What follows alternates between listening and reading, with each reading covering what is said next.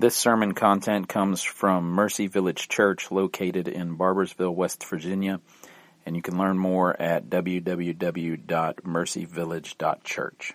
If you've seen uh, the uh, just amazing film, really, uh, I don't know, it's not amazing, I'm being somewhat sarcastic, uh, but I enjoyed it. Rocky 1. Have been there? So he fights Apollo Creed. You remember this? So he's a young upstart from the streets. He uh, he kind of learns how to box. He's discovered, and uh, he actually turns out to be quite a boxer. And eventually, he's going to fight the heavyweight champion of the world, Apollo Creed. Apollo Creed has never been beaten. Nobody's ever even gone the distance with Apollo Creed. Nobody's gone 15 rounds with Apollo Creed. And so, Rocky, I don't know if you remember, I'll try to set the scene for you. He's in the Coliseum where this match is going to be. There's two giant banners hanging from the ceiling. One is Apollo Creed and, and one is Rocky.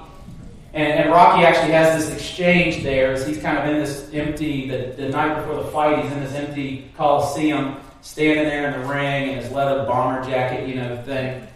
And uh, I guess the ring or the Coliseum manager walks through and he, he feels the need to tell him that the short colors are wrong in the in the banner. Those aren't the right color shorts. That's uh, they're they're white with red or red with white. I don't remember which, which was the opposite of what was in the poster. And the manager says to him, "Hey, it doesn't really matter, does it, Right. The point being, you're outmatched, and you're going to lose this fight anyway." And Rocky believes it. He gets home, and I often remember this exchange, but he's there with Adrian and he sits down on the edge of the bed and he says to her, he says, I can't do it. She says, What? He says, I can't beat him. She says, Apollo? He says, Yeah. I've been out there walking around thinking, I mean, who am I kidding? I ain't even in this guy's league. What are we gonna what are we gonna do? Adrian says. Rocky says, I don't know. She says, You've worked so hard. He says, Yeah, that don't matter. Because I was nobody before. Adrian said, Don't say that. And then he says this. He says, Oh, come on, Adrian. It's true. I was nobody. But that doesn't matter, matter either, you know, because I was thinking it really doesn't matter if I lose this fight. It really doesn't matter if this guy opens my head either, because all I want to do is go the distance. Remember that? All I want to do is go the distance. He's laying down on his pillow at this point as he says that to her. Nobody's ever gone the distance with Creed. And if I can go the distance, you see, and that bell rings and I'm still standing, I'm going to know for the first time in my life, see, that I weren't just another bum from the neighborhood. Apollo Creed wants to prove that he ain't a bum. That's his motivation in this fight. He's, he no longer desires to win, he just wants to prove that he ain't a bum. Timothy Keller, a, a pastor out of uh, New York, Many of you maybe heard his name. He postulates, and I think correctly, that all of us in this life are like Rocky. We're trying to prove to someone that we aren't a bum. That's what motivates us so oftentimes. We might not say it like that, but we're trying to prove ourselves to someone in our lives. Maybe it's our parents, maybe it's a spouse, a neighbor, a coworker, someone in your church family or a sibling or, or social media or even ourselves, we want to prove to ourselves that we ain't a bum. So that motivates us. We're motivated to do A, B, or C in our lives to prove to X, Y, or Z that we're worthy. That we're worthy. Even if it's to God Himself, we're trying to prove that we're worthy. The Bible pushes back against that desire. The Bible pushes back against that desire to prove that we aren't bums. It says to us, the children of God in His kingdom will actually look like fools to the world. The Bible tells us that those who, who follow after Christ will look like bums and weaklings and lowly people to the world. That's not good news. That doesn't feel like good news. In fact, that, that kind of feels harsh, right? Because so much of our life is given to proving that we aren't those things. So that pushes back against us. 1 Corinthians chapter 1, verses 26 through 31 push back against that, but they come with a prize too. So much of the Christian life, by the way, is that. These beautiful, glorious, wonderful truths, gifts, prizes from God, right? Wrapped up in this wrapping paper that makes us say, um, no. Right? Like, think about just the basic tenet of the gospel that you and I are sinners. Sinners. Oh, I don't want to think about that. I don't want to take ownership of that. That's the wrapping paper that makes me think, oh no, I don't want that. But when you open up that wrapping paper, the gift inside is Jesus saves sinners. I want that gift, but to receive that gift, I have to own the other piece of the gospel that's not so hard to digest that I'm a sinner. So much of the gospel is that. Pieces, things presented to us that, like, ah, I don't know about that, but we have to own them to receive all the beautiful and glorious parts of the gospel. Here's the prize, right? We are people, yes, who are trying to walk more and more in faithfulness to God, which means we're okay being perceived as fools. We're okay being pursued, per, perceived as nothings. We're okay being perceived as weak as long as we're following after Jesus. And the prize for that is this it is God's good pleasure to give his kingdom to fools. It is God's good pleasure to give his kingdom to fools and then to make those fools into richly blessed sons and daughters. That's the gospel. Father, today what we know not, please teach us. What we are not, please make us. And what we have not, please give us. In the beautiful name of Jesus, we pray. Amen. You have to understand the culture and the time of the church at Corinth. Paul writes this letter to them, his first of two letters to them, in a time where honor shame culture, right, as we would uh, maybe understand it, those who are familiar with that term, was at its peak. That your honor in this life would be gained, right, by your performance, by your possessions, by your accomplishments. That's how you would have honor. And if you didn't have those positions, that power, those uh, assets and resources, then you would be shamed. And so arrogance and contempt were the currency of choice in those days. If you had all the stuff that brought you honor, you could be arrogant in your life. If you didn't have all that stuff that brought you honor, then you felt uh, embittered towards those who did. Fast forward to 2021, and things look a, a lot different in certain ways, but they look exactly the same in a lot of ways. We may be more individualistic than ever as a first world society, right? There's really no hero narratives left in Western culture except for the hero narrative where you're the hero of your story. Where you figure out who you're supposed to be, and then whatever anybody else says, you go and be who you're supposed to be. You find pleasure the way that you're supposed that you feel is the right way to find pleasure. You find joy and, and identity the way that you feel led to. But it's still rooted in honor and shame. It's still influenced by our cultural standards, which are shifting all the time about what it means to be a good person, what it means to, to be a powerful person, what it means to be a successful person. And so our culture still uh, works in an honor and shame way. And in both places, the uh, cities of the city of Corinth, and right here in Barboursville, West Virginia today, the gospel is still foolishness to the world. The gospel is still wacky. The gospel is still weird to the world around us. And it is into that place that this message comes. Paul says, Don't worry, actually, because most of you, most of us, weren't that great to begin with. He says, For consider your calling, brothers. Remember that moment that the gospel made sense to you and you responded saying, I will follow after Jesus. At that moment, brothers, sisters, not many of you were wise according to worldly standards. Not many of you were powerful according to worldly standards. Not many of you were of noble birth according to worldly standards. He ticks off a couple things here He says, according to the cultural norms and ways of thinking, not many of you were wise, learned, clever, experienced. You didn't have that pedigree, right? You weren't powerful. You weren't networked. You weren't influential. You didn't have a ton of followers on Instagram. You didn't have connections with powerful people. You couldn't leverage yourself to, to make things happen. And you weren't of noble birth. You weren't blue blooded. You weren't uh, well born.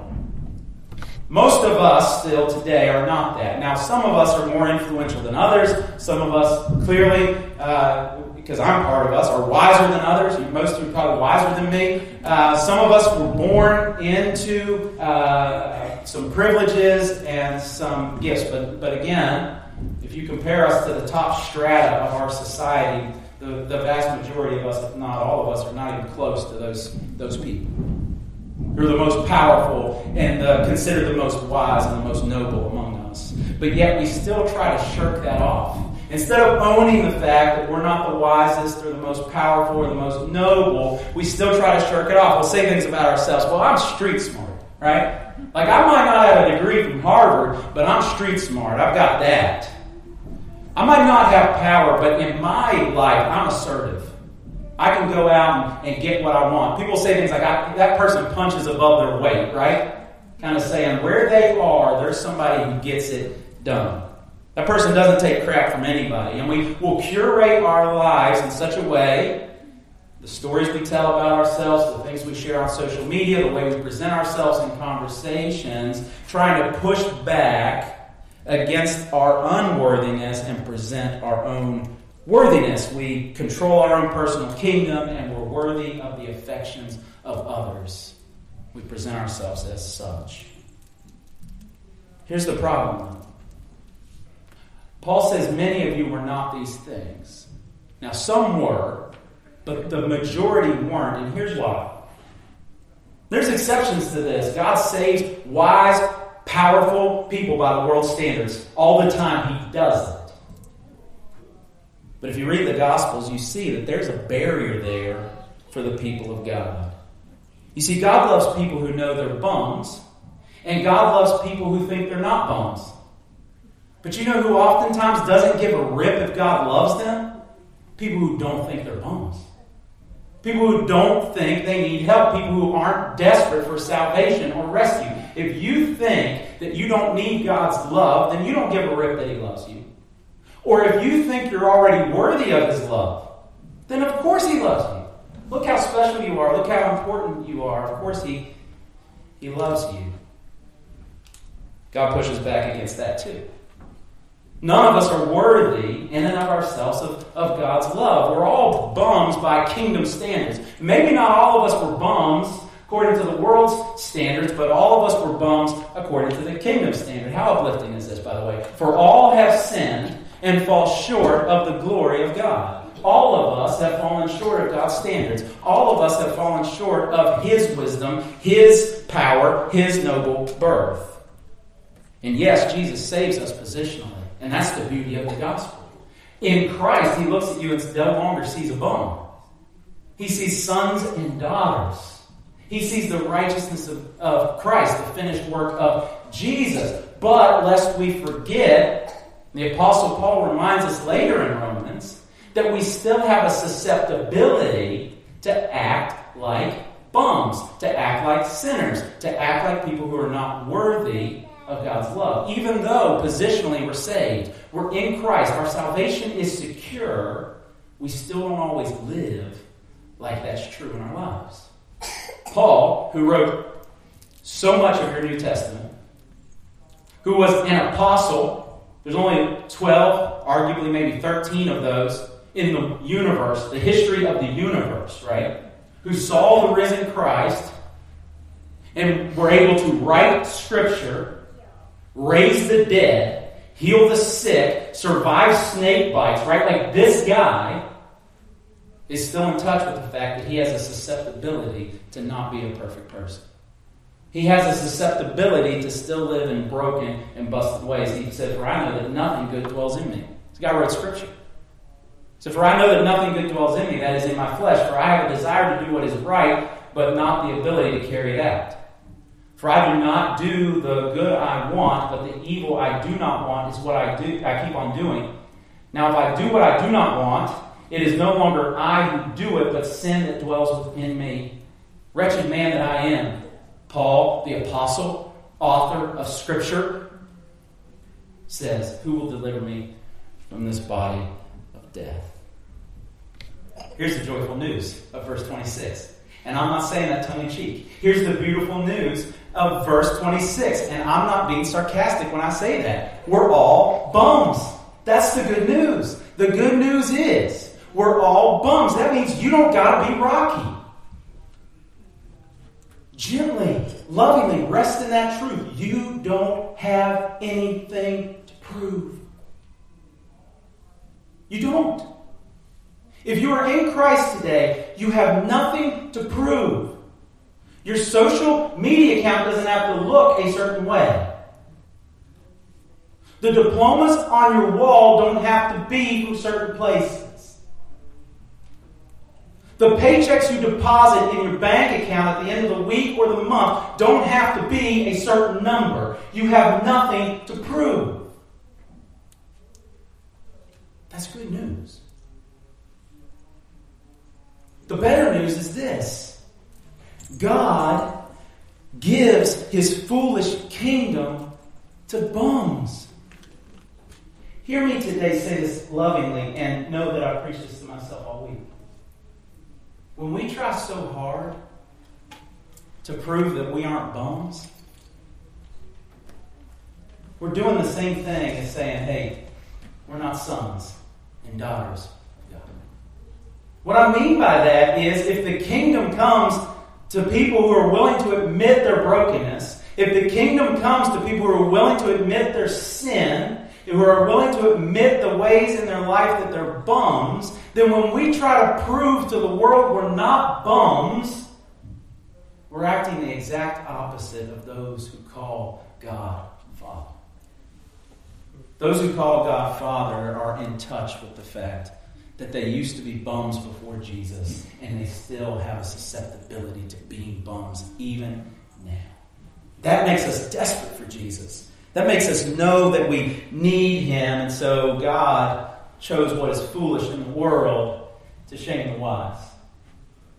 God chose what is weak in the world to shame the strong. God chose what is low and despised in the world, even things that are not, to bring to nothing things that are. Our God is the King of fools. I'm thankful for that. Listen, I don't know who else is ready to admit it today, but I am. I'm a fool. You have no idea how wretched my heart has been during this transitional process into this space.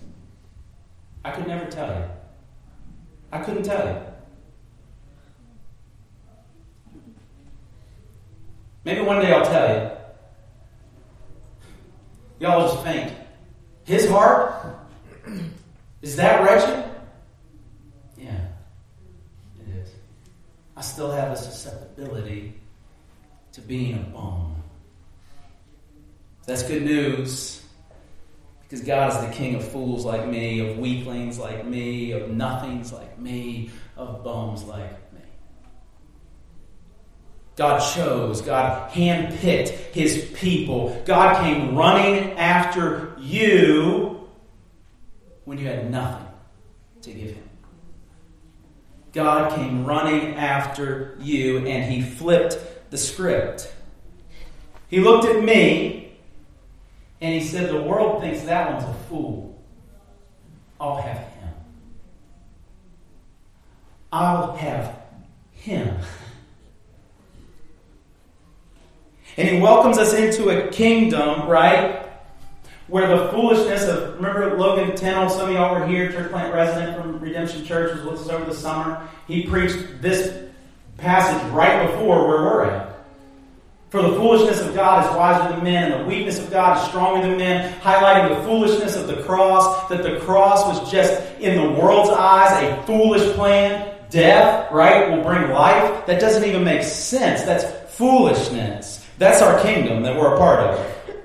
We're a kingdom where the people of God think dying is a pathway to living. We're a kingdom where people think sacrifice brings security. We're part of a kingdom where people think servanthood brings honor. We're part of a kingdom where people think self denial brings glory because that's what our Savior proclaimed and lived with his life. That's foolishness to the world. God looked at me, God looked at you, child of God, and said, That one looks like a weakling. I'll have him in my kingdom. The people of God are called to surrender their preferences. The people of God are called to outdo one another in showing kindness. You want to get pegged as a weakling in society, you start yielding your preferences to other people. You start racing instead of getting honor for yourself to show honor to other people and see what happens. You'll get pegged a weakling right away. I promise. God looked at us and said, The world thinks that one's nothing. I'll have them in my kingdom. Jesus' followers, he said to them before he would die, he said, The world has hated me, they're going to hate you too. Again, not super encouraging news, but he says that's going to be part of it. So might we be people, he says, who give up the throne and pick up the towel. Remember Jesus before his death? He's not, right? All the disciples are trying to say who's going to be first in the kingdom. And Jesus says, No, no, no, no. Don't go for the crown. Don't go for the throne. Go for the towel. And he washes their feet. That's the kingdom, man. You, you want to be perceived as nothing? Wash other people's feet. That's the kingdom. Store up your treasures in the invisible bank account of heaven. Right? It doesn't have an app, by the way, that kind of tells you how your portfolio is performing. It's never you're not going to see that until glory. Submit ourselves to one another. That's the nothings of the kingdom. That's lowly, that's nothing. But that foolishness, that weakness, that nothingness, these are the weapons of the kingdom. This is how God fights his battles. Hear me today. The worldviews of the world one day will be exposed as the ones that are actually foolish. As the way that the people of God live, that the world called foolishness, will be exposed to be true. There is coming a day where what the world calls strength will be exposed as brittle, and what the world always called weakness will be seen as true strength. There is coming a day where those who, who have it all, right, and lack nothing, and have made that their Savior, they'll be awakened to a rude awakening. That those who are, who are not those who are blue bloods lacking nothing get the kingdom, but those who are blood bought nothings, they get kingdom bought with the blood of Christ. And why? Here's why. So that no human being might boast in the presence of God. God gets the glory. That's the pushback on our pride. That's the pushback on our arrogance. That's the pushback on our desire to prove ourselves. But, but it's not all angsty. There's a beautiful prize that belongs to the people of God.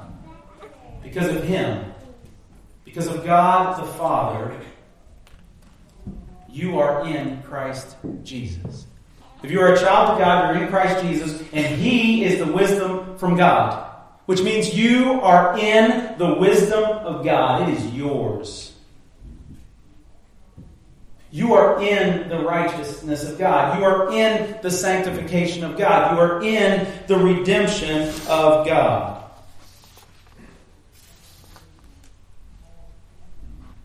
Fools get these things by the grace of God. That's the message of the gospel that when we were still sinners, Christ died for us. When we were still bums, Christ died for us. Jesus, the perfect Son of God, not a bum the most royal bloodline in the universe. He had it. Power to create and sustain the universe. He had it. He was not weak. wisdom to sustain the life is his. And yet he became weak. He became small and he lived a perfect life on this earth, sinless.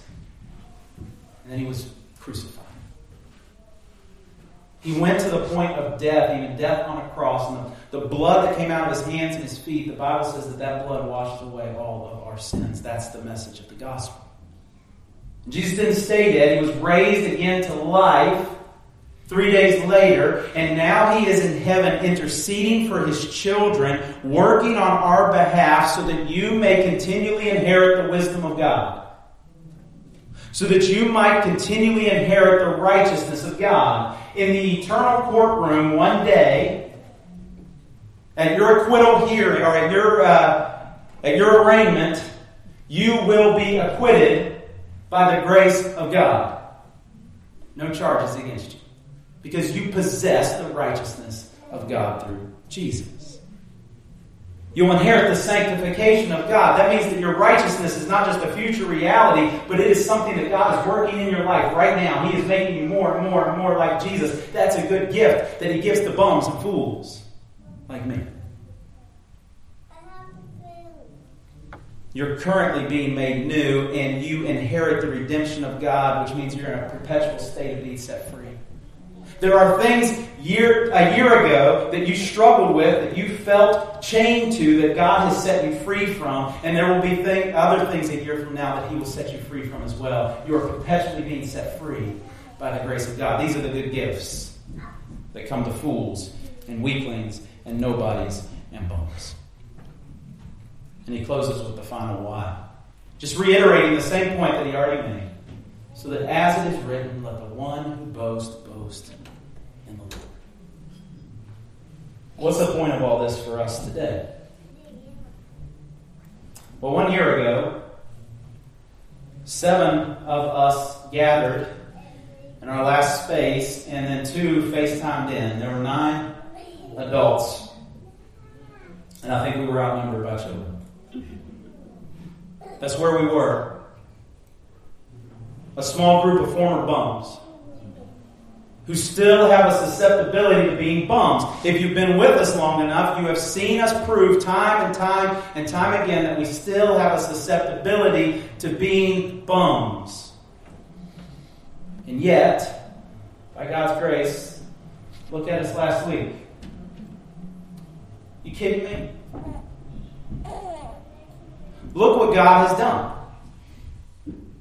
In one year's time, and not everyone's pictured either. There's more. Look what God has done. Can I warn you of a danger, though, today? That as we grow, as this thing begins to work, and Lord willing, it will. As people begin to fill up these chairs,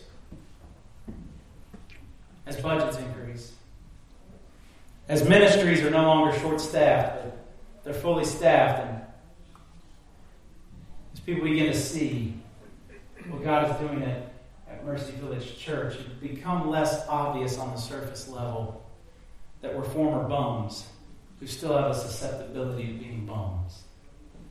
And the temptation will be for us to boast in ourselves instead of boasting in the Lord. May it never be.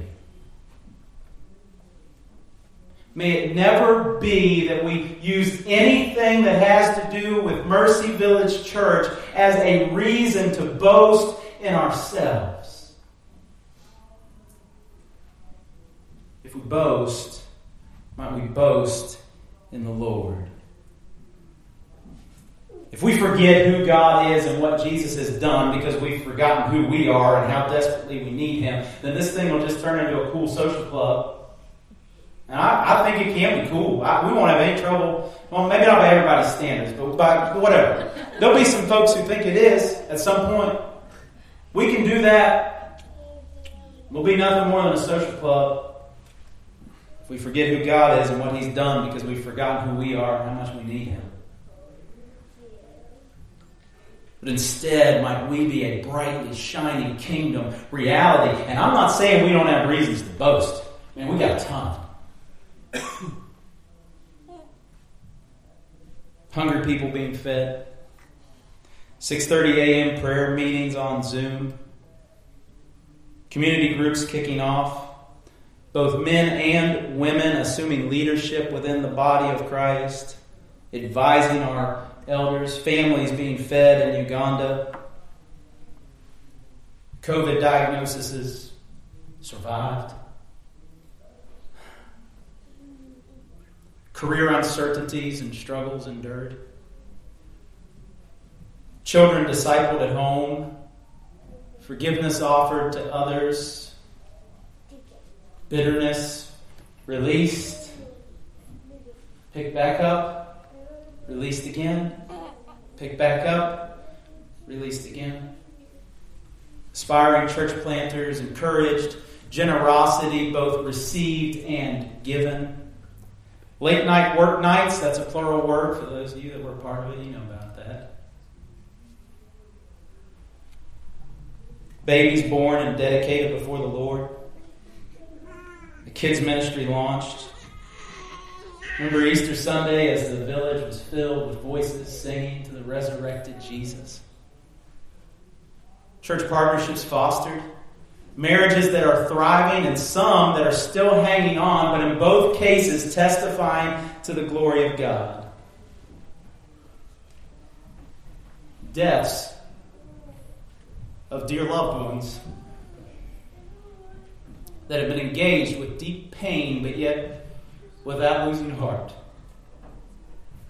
And I could go on and on and on, and it's only 12 months all the reasons that we have to boast. And our twisted hearts are at risk of turning that into reasons to boast in ourselves. But today I'm calling us and calling myself that that list, and it could be four times longer, six times longer than that, will be reasons for us to boast in the Lord.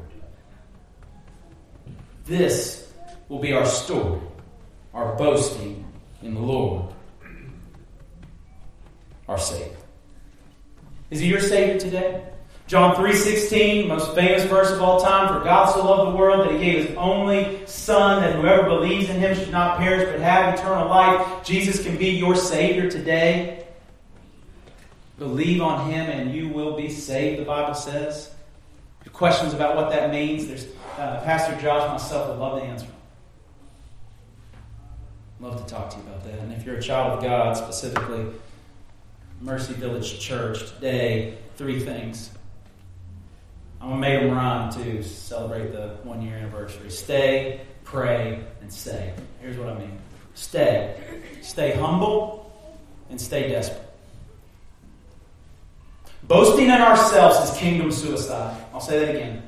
Boasting in ourselves is kingdom suicide, but boasting in the Lord is kingdom purpose. So might we stay humble and might we stay desperate? Individually or as a family, how are you practicing kingdom foolishness in your life?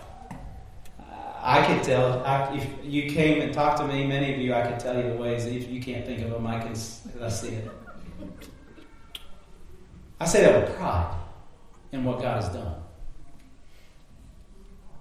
You know how foolish it is to sitting on the front row to, to adopt all those foster kids. Right? It's foolish. I could go row by row, we don't have time. But how are you practicing self denial that brings glory in the kingdom? How are you practicing kingdom weakness? How are you giving up your preferences to others? I've seen that happen too. It's beautiful. How are you outdoing one another and showing honor? How are you practicing kingdom lowliness? Are we storing up our treasures in heaven or are we storing up our treasures here on earth? It has nothing to do with how much money's in your bank account. It has to do with your heart towards others, towards the weak and the hurting and the broken and the needy. Where are you storing up your treasures? So stay, stay humble and desperate. We'll have to live that way. intentionally. And then pray, pray thy kingdom come. Stay, stay humble and desperate. Pray, pray thy kingdom come. These were all over your chairs, and, and, and uh, my kids probably made them into uh, paper airplanes. Some of y'all got these on Wednesday night at our prayer gathering. Uh, we're calling it Go Pray November instead of No Shave November, and that's cheesy and corny. But what I want us to do is to take these pieces of paper, stuff them in our Bible or wherever we're going to see them daily, and pray for these things on one side, church wide prayer promise. We believe that these things that you can pray for from Mercy Village Church are rooted in the Lord's Prayer that says, Thy kingdom come, Thy will be done. That's what we want from Mercy Village Church. Thy kingdom come, God. So pray. That's your homework. Take that thing home and pray the rest of this month. And then lastly, say. So stay humble and desperate. Pray, Thy kingdom come, and say, All glory be to Christ. Boasting in the Lord is our kingdom purpose. Might the testament of our lives become more and more and more all glory for everything. For the way I've raised my children, all glory be to Christ. For the way our church has grown, all glory be to Christ. For the, the uh, work ethic that I've displayed at my job, all glory be to Christ. For the uh, generosity that I've shown to others, all glory be to Christ. May that be the message of our lives. And we have so many reasons to give glory to Jesus, the least of which is certainly not that it is His good pleasure to give His kingdom to fools. And to take those fools, you and me, and make us into richly blessed sons and daughters. That's the good news of the gospel. That's the story of Mercy Village Church, and might it always be our story. May that never cease to be our story. Happy one year.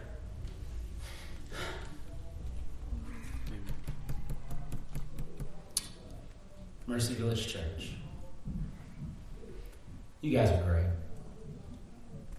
But God is great and He's faithful, and He's kind.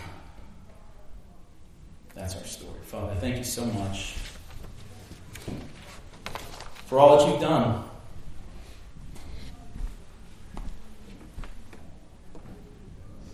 Might our hearts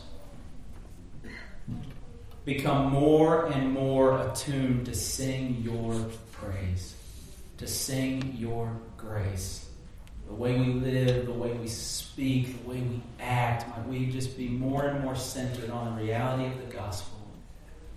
That we have so much blessing, so much goodness, so much generosity from you, but it's from you. It didn't originate with us, it doesn't come from us, but still it's ours. And so might we celebrate it. Might we uh, be thankful. Might we be joyful for all that we have, but may we never lose sight of who it came from you. So might we stay humble. Might we stay desperate. Might we pray, Thy kingdom come, and, and might we say with our lives, until our lives are over, all glory be to Christ. In the name of Jesus we pray. Thanks for listening, and if you haven't already, we would love for you to join the work of God as Jesus builds Mercy Village Church.